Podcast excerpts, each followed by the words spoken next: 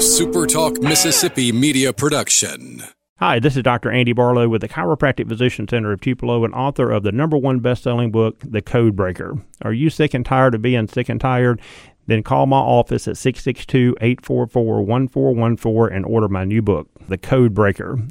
Welcome back into this Friday edition of the Rebel Report. I'm Michael Borky, and as you can tell, still not 100%. Feeling better, though, today after watching some Mississippi college football last night. Thank you for making the show a part of your day on back to back days. Uh, this is something that I'm considering doing during the season, maybe every day. I think the three day a week thing is perfect uh, because it doesn't saturate the content. But uh, if you want to, if you want to hear more of this, let me know.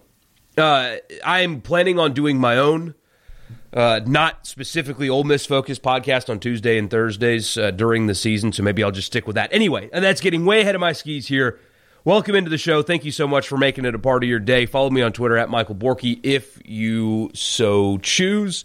I occasionally have a pretty good tweet, so you can follow me there. Uh, get my thoughts on random stuff going on in the sports world and beyond. And a few things uh, to talk about with you today. We're going to talk about Southern Miss's game last night. College football returned to Mississippi, the first FBS versus FBS game of the season. There is some faulty reporting again that uh, national sports media just jumped on when it came to the heart condition that really is what stopped the Big Ten from playing. And as it turns out, that was completely uh, fake news. And finally, Lane Kiffin on play calling in game management. He was on the Pat McAfee show yesterday. I encourage you to watch the entire thing. Pat's just, he's great. And uh, the interview is very good. But one clip in particular that I'm going to play for you on Lane Kiffin's philosophy now on play calling and game management. It's really interesting, and uh, we'll talk about that coming up as well. But first, I do want to remind you that the show is brought to you every single day by LB's just across from Kroger on University Avenue. Stop by and see Greg. Tell him we sent you. You can still get one of their daily lunch specials. They are Monday through Friday. So hopefully, I will get this out there for you before uh, the the daily lunch special ends uh, later on this afternoon. But stop by again. See Greg. Tell him we sent you. Get something for the grill this weekend and enjoy your football. I see where Memphis has uh, announced a sold out crowd of just over four thousand. Uh, for for some reason, there in Memphis, I guess it's Shelby County. They are uh, forced to do a 12 foot social distance instead of the regular six, so they can only have, I guess that's 7% of their stadium capacity. But they sold every ticket that they were allowed to sell. And uh, that, uh, hosting Arkansas State on Friday night. So go to LB's, get your meat for the grill, and enjoy your football. So let's jump right in. Uh, did you watch Southern Miss last night? Uh, I know a lot of people around here were excited just to see football, especially the first FBS on FBS game, and uh, a lot of national people went and covered that. I saw Ross Dellenger was there, Andy Staples uh, was there from the Athletic, so uh, uh significant coverage for what otherwise would be a game that nobody really cared about. But since it was the first FBS versus FBS game of the season, I know there are a lot of uh, atypical eyes on Hattiesburg, and it was a late start too. It was tough to stay up, especially towards the end. Uh, but I somehow found a way uh, to actually do it.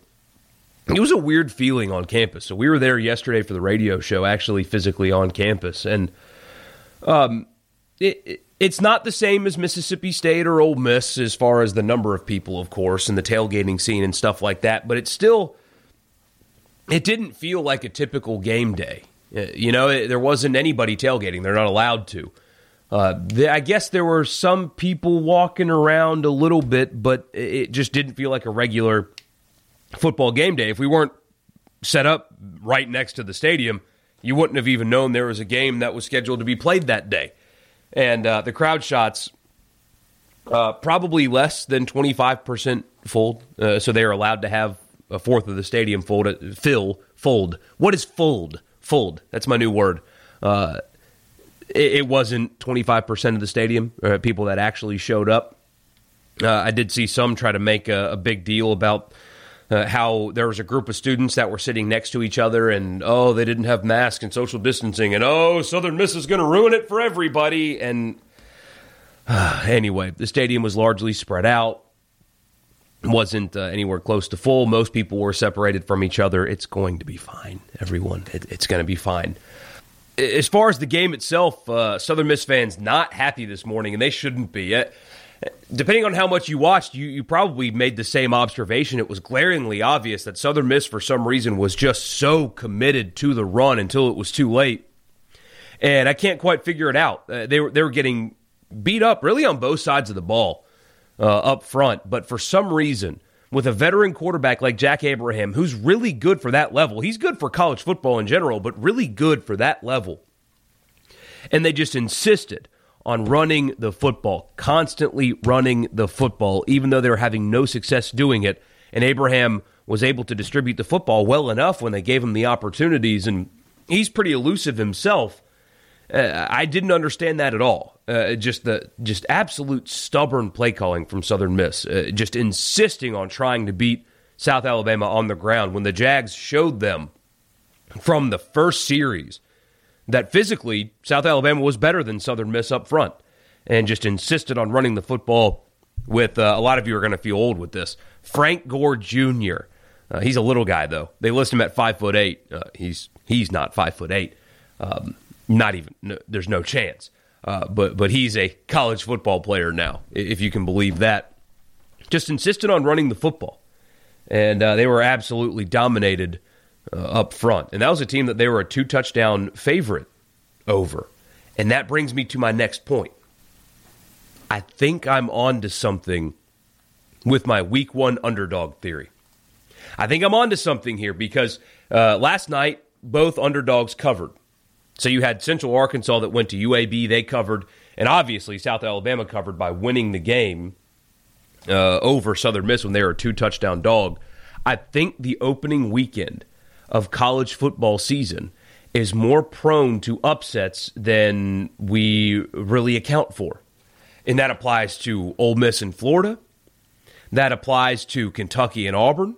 That applies to me to Mississippi State and LSU. I'm not really buying uh, Missouri and Alabama, or, well, I guess South Carolina will be an underdog at home to Tennessee. I think this opening weekend of college football will be more prone to upsets than most usual week ones because of all the unknown and all the uncertainty and all that stuff. I think my theory is going to hold true.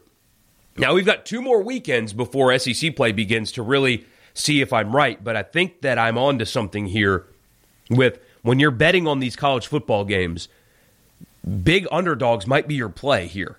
At least you cover because you got one with Central Arkansas last night. Just because of all of the uncertainty and the the, the uniqueness of the offseason. Games have been pretty sloppy so far. There's only been three of them, but you've seen it. I think I might be onto something. So we got a few weeks away, and I'm not going to make my picks anytime soon, but I think I'm going to lean on underdogs in the opening weekend of SEC play. There's a lot of unknown, a lot of sloppiness, a lot of inconsistency. There's going to be um, some growing pains. And I think that kind of a game favors a competent underdog. That's why I'm not talking about Arkansas and Georgia, but when you're talking about Kentucky going to Auburn, Ole Miss hosting Florida, Mississippi State going to LSU, that's a team, if you can still get uh, some of the lines I've seen out there are like 16 or 17 points. Um, I've told you on this show before, I've said it on the radio show, I don't expect Mississippi State's going to have a very good record. Uh, my colleague Brian Haydad uh, did his Mississippi State media poll. And he does it every year. He asks basically everybody on the beat to give their season record prediction and, and uh, stuff like that. Um, two people that cover Mississippi State uh, projected them to go six and four. Uh, there were a lot of five and fives, which is a homer pick, but at least I get it. But it, th- that football team's not going six and four. I'll put my mortgage on it. Um, I, I don't expect them or Ole Miss's records to be very good. That's just what I think. But especially Mississippi State in week one, if you can get that line at 16 or 17 that I've seen in some places, considering that LSU's basically in the same spot as they're in as far as the the turnover of the, the staff and the roster and everything else, that's going to be my play in week one. I think we saw it again last night. I think you'll see it again this weekend. And ACC play starts next weekend. You'll see it there too. Early season underdogs, I think, is your gambling play. I think I'm onto something here. It's a theory that I kind of pulled out of my backside, but I think I'm onto something here.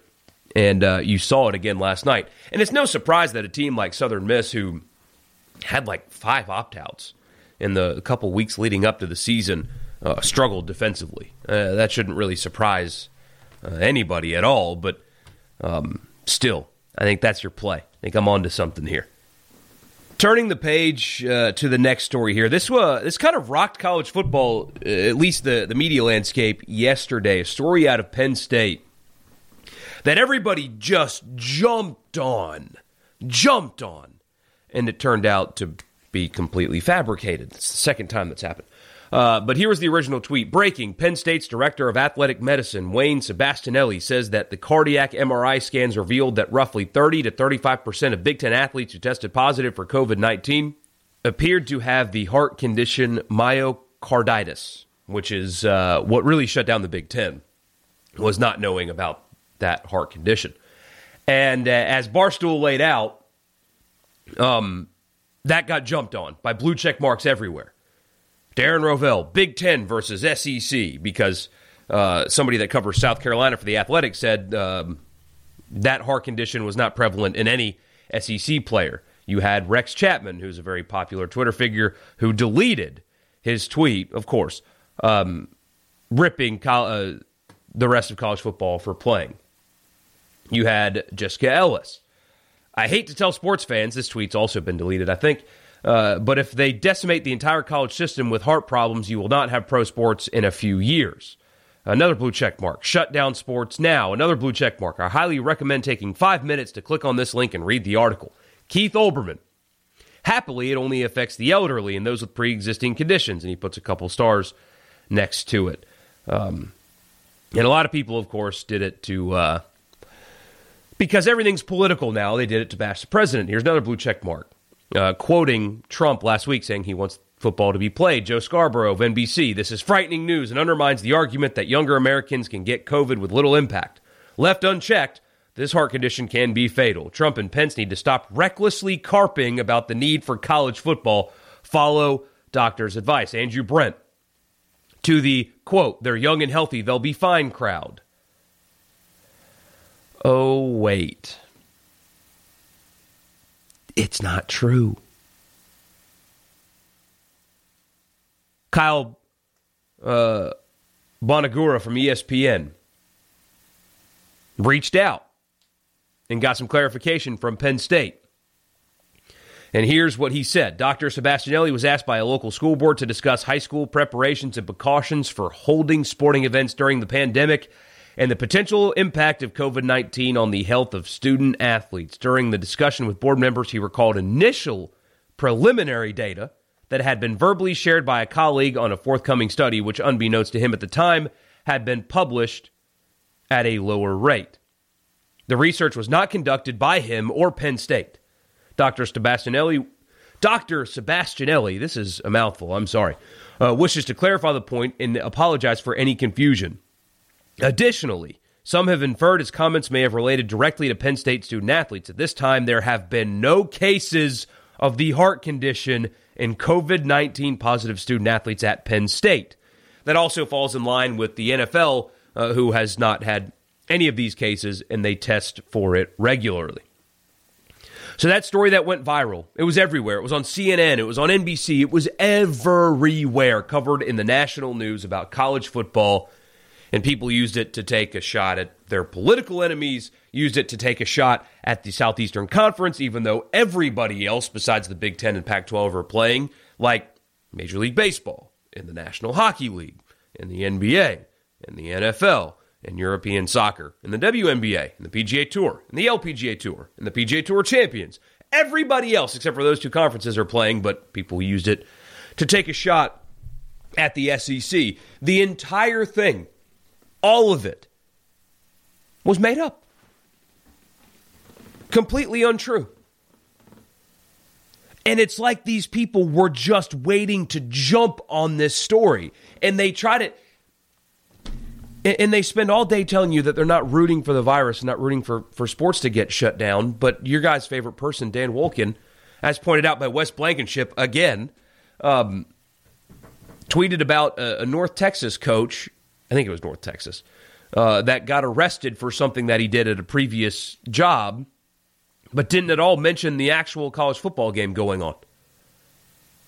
Then you have the people that just absolutely jumped on this and the clarification doesn't get anything. That's why people are fed up with this stuff. I'm fed up. I'm sick of it. That's why that's why people are convinced that sports writers, some of them, are rooting against the sport. It's like they don't even like it. I seriously, it, it feels at times like they don't even like it because they just jump on stories like this. I I don't know where this comes from. I think some of it's politically driven. Uh, we know it now, especially because the shots people took at Trump for wanting to get the Big Ten to play football, which of course is a political move. He's a politician. Um, but but I'm exhausted by this. I imagine you guys are too. And just the willingness to just pounce on this story, just pounce on it. I even saw somebody suggest that the NFL was lying about their not having any. But it's exhausting it's it's so exhausting. And of course, the original, the story that 30 to 35% of Big Ten players have this heart condition, which is completely made up and untrue, uh, has been shared and liked and retweeted on Twitter and social media more, I mean, multiple times more than the clarification. And so people are only going to see that and think that the SEC is willing to risk the lives of their kids to put the sport on when that's just simply not true. But because of the way that, that things are covered right now, um, it doesn't matter. It, it just doesn't matter. And these people wonder why the regular fan thinks they're rooting against the sport. Because they're so eager and quick to share stories like this, and then they oh, they either ignore or barely draw attention to the fact that it's fake. And I guess maybe they feel dumb, and I would too. I, have been I've been got by fake Twitter accounts and stuff before, and, and I feel really dumb. I feel dumb most days of my life. But um, uh, shouldn't this be really good news? Shouldn't this be something something that, as a, a college football writer with a national platform, you should be screaming from the mountaintops about, right? Like this is awesome. This is great news. It's not really showing up. And these kids are all getting tested for it anyway. And as I understand it, it's treatable. But it's not showing up. This is great news. This is this should be something that gets written about and talked about everywhere. Hey guys, look. This story wasn't true. It's not really prevalent. It is okay that they're playing. That should be something that we celebrate. And instead, it's this crap. And people like you and like me are sick of it. It's like they don't even like it. All right, turning the page one more time, kind of buried the lead a little bit. Here's the title of the podcast today Lane Kiffin talking about uh, play calling duties and game management. So he was on with Pat McAfee. I'm a huge Pat McAfee fan. Uh, I, I, hope one day, whenever I can host a, my own show, radio show, I can be like him where he's uniquely himself. You know, he doesn't try to fall in with the styles of others. I, I, really enjoy Pat McAfee. I think he's his own person and he's comfortable being his own person, and it shows um, on his radio show. It's it's unique to him, and I, I just I really admire him from a broadcasting perspective. He had Lane Kiffin on. And it was a really good interview, so I encourage you to go find it, listen to the entire thing. It's uh, it's on YouTube. Pat McAfee Show is all you have to search for. Uh, it'll probably give you the timestamp of when Lane Kiffin starts. So um, you can go find it there, watch the entire thing. It's really insightful. He talks about how they're dealing with COVID, which I played some of that for you uh, yesterday, um, how he knew that he was going to be a coach. And then this. He was asked by one of Pat's uh, producers uh, about play calling duties, about being a CEO head coach versus a play caller. And uh, Lane gave a really insightful answer, and we'll talk about that uh, after I play it for you. So here's Lane Kiffin on the Pat McAfee show yesterday, and you hear the question and his following answer.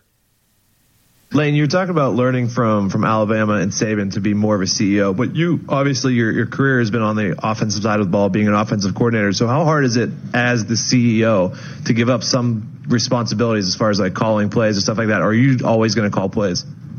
No, I've given up some of that. Um, and that you, you really can't, you really have to if you're going to do everything. And I think when you do that, you connect with your other players better on the other side, but you also manage the game better you know, when I was calling as the head coach, like all the plays and doing it all myself, you know, I'm over there making adjustments while the defense is out on the field. I may not even see a penalty that happened or see something that I can help them with, you know. So um, I think that you, that you do a lot better job this way.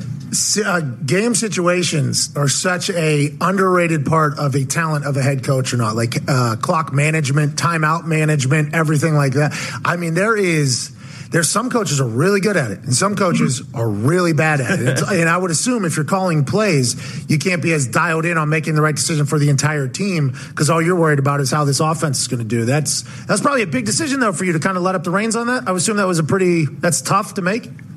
Yeah, but like you said, the game management. You know, as you said, there's good and bad. I mean, there's some really bad game managers in college. people get away with. I've never understood this. I see things that blow my mind, and in college they get away with it. In the NFL, I mean, you get killed in the NFL. Press conference afterwards and the papers the next day or something. You know, I mean, they're on it. But I don't know why that is in college. They really, the announcers kind of let it go and, and the media does too. So, um, but obviously it's a value. I mean, you're a win or lose one or two games a year based off of if you know what to do in every single situation. And if you practice those things with your team, not just know what to do. And again, that was Lane Kiffin on the Pat McAfee show. A, cu- a couple of things uh, that I noticed out of that. Uh, one, of course, the obvious is that he's given up, he said, some of that. So not all of it. Uh, I imagine this is still going to be Lane Kiffin's offense. It's still going to be run how he wants it to be run. He'll still be heavily involved in the game planning. But Jeff Lebby calling plays is, is certainly a good thing. So don't think that because Lane Kiffin's giving up some of the play calling responsibilities that's, that it's um, not going to be as sound. I mean, this is a guy that uh, led was a primary play caller for UCF, who was second in the country last year in total offense. They were fifth in scoring offense, so they averaged 540 yards per game and 43 and a half points per game uh, as he was the offensive coordinator. He's got a pedigree of play calling that uh, uh, you should be happy with and comfortable with. And of course, it's still going to be under his Lane Kiffin's direction and, and understanding. But be, just because he's removing himself from those duties doesn't mean it's being left to somebody who's not capable.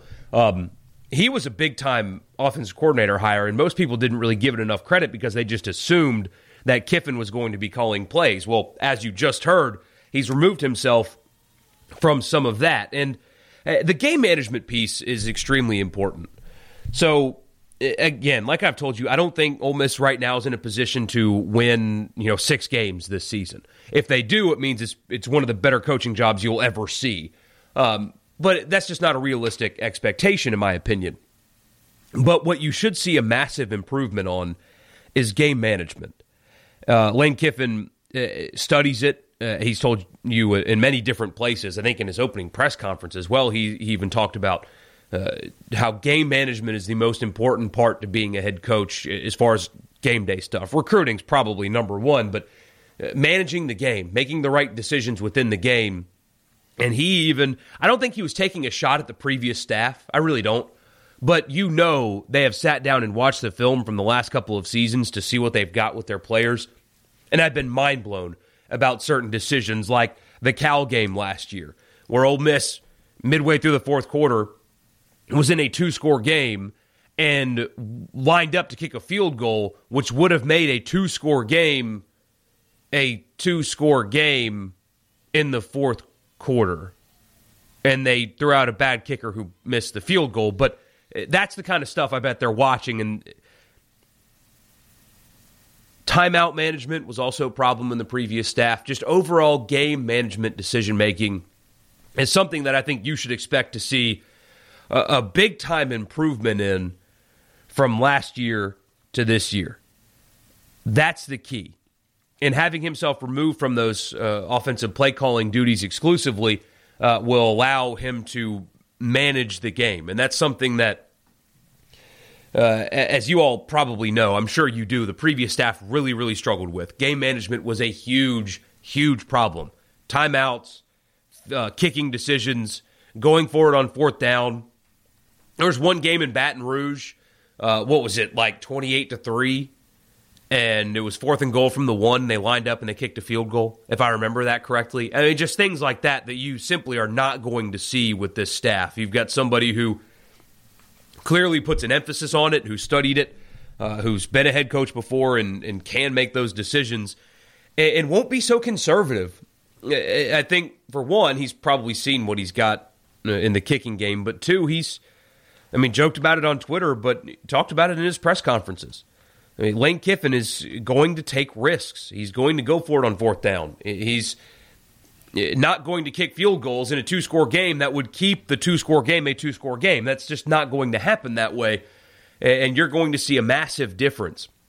And like I told you yesterday, I mean, Ole Miss was 0 5 in one score games. That really comes down to coaching. I mean, imagine what last season's record would have been if the game was managed by Lane Kiffin.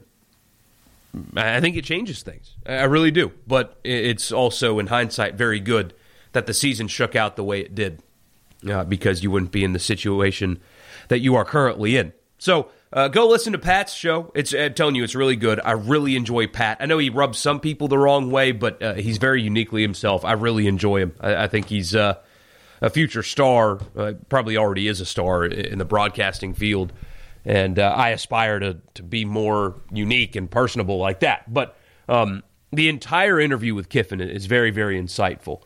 Um, so go check it out. And this just came across uh, as I record this. I'm going to add this here into the show before we wrap up. You can pay if you're one of those people that had season tickets or, or move them over to next year or, or may not be able to go to a game just because of everything that's happened a picture of you or your friend can be uh, in the stadium. So Ole Miss is selling uh, cardboard cutouts that they're going to put in the seats, like you've seen at Major League Baseball games and, and other places, um, for fifty-five bucks. And I assume they'll be there for the entire year. I don't know how they're going to place them because they are going to have twenty-five percent uh, capacity in the stadium. So, I mean, maybe they'll use those to like force people to social distance. I don't know, but if you want to be at the game when you can't be at the game. Um, you can do that there. I thought, and I just tweeted this as well. I might put a picture of Brian Haydad, uh, my coworker, uh, who is a bulldog through and through. Great guy, of course, but uh, he loves his dogs, and uh, you know I might drop the fifty-five bucks and uh, you know get him a permanent seat in Vaught Hemingway this year. I don't know. Um, but yeah, the option's on the table for you if you want. Uh, they just uh, released that, so I'm sure if you go to the Ole Miss website or something, if that's if that interests you, here's just a public service announcement. If that interests you, um, there's a place where you can uh, be a part of the game, even if you're not there. So uh, neat fundraising idea. It's just that's simple money right there. Even if you don't sell many, it just they have to maximize their revenue in any way uh, they can. I saw another story yesterday where uh, you've got athletic departments now in the SEC that are facing multi million dollar, tens of millions of dollars of budget shortfall, and um, that's going to lead to jobs and sports getting cut. And it's really, really sad. So they've got to do everything they can to try to make as much money as possible. Uh, and here's a good way to do it. And so hopefully it works out for them because uh, this season's going to cost a lot of people uh, a lot of things. So any way you can help is probably a good way to do it. Enjoy your college football this weekend. Uh, you've got Eastern Kentucky and Marshall, Middle Tennessee, and Army. That'll be a good one at 12:30 on the CBS Sports Network. SMU and Texas State, Houston Baptist and North Texas, and then Arkansas State and Memphis. That's on ESPN from the Liberty Bowl on Saturday night. So enjoy your football this weekend.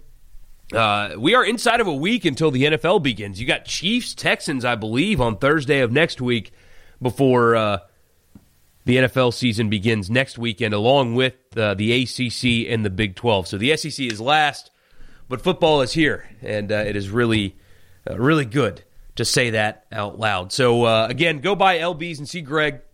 Uh, get your meat for the weekend. Enjoy what should be really nice weather this weekend and next week. Enjoy your football Follow me on Twitter at Michael Borky if you so choose. And uh, I'm looking forward to talking to you again on Monday. I think uh, local media is supposed to have a Zoom call uh, with the Ole Miss players today. If there's anything interesting from that, I will bring that to you on Monday's show, and then we'll start our season previews. We'll look at the schedule, uh, maybe get some guests on that cover teams that Ole Miss is playing here soon. I hope to have somebody from Florida that covers Florida uh, on the show either Monday or Wednesday of next week. So be looking forward to that. And have a great weekend. And uh, hopefully, I'm feeling better by Monday so I won't sound like this. I bet this has been just torture for you. So, either way, enjoy your weekend, enjoy the football, go buy LBs and see Greg, and I'll talk to you again on Monday. A SuperTalk Mississippi media production.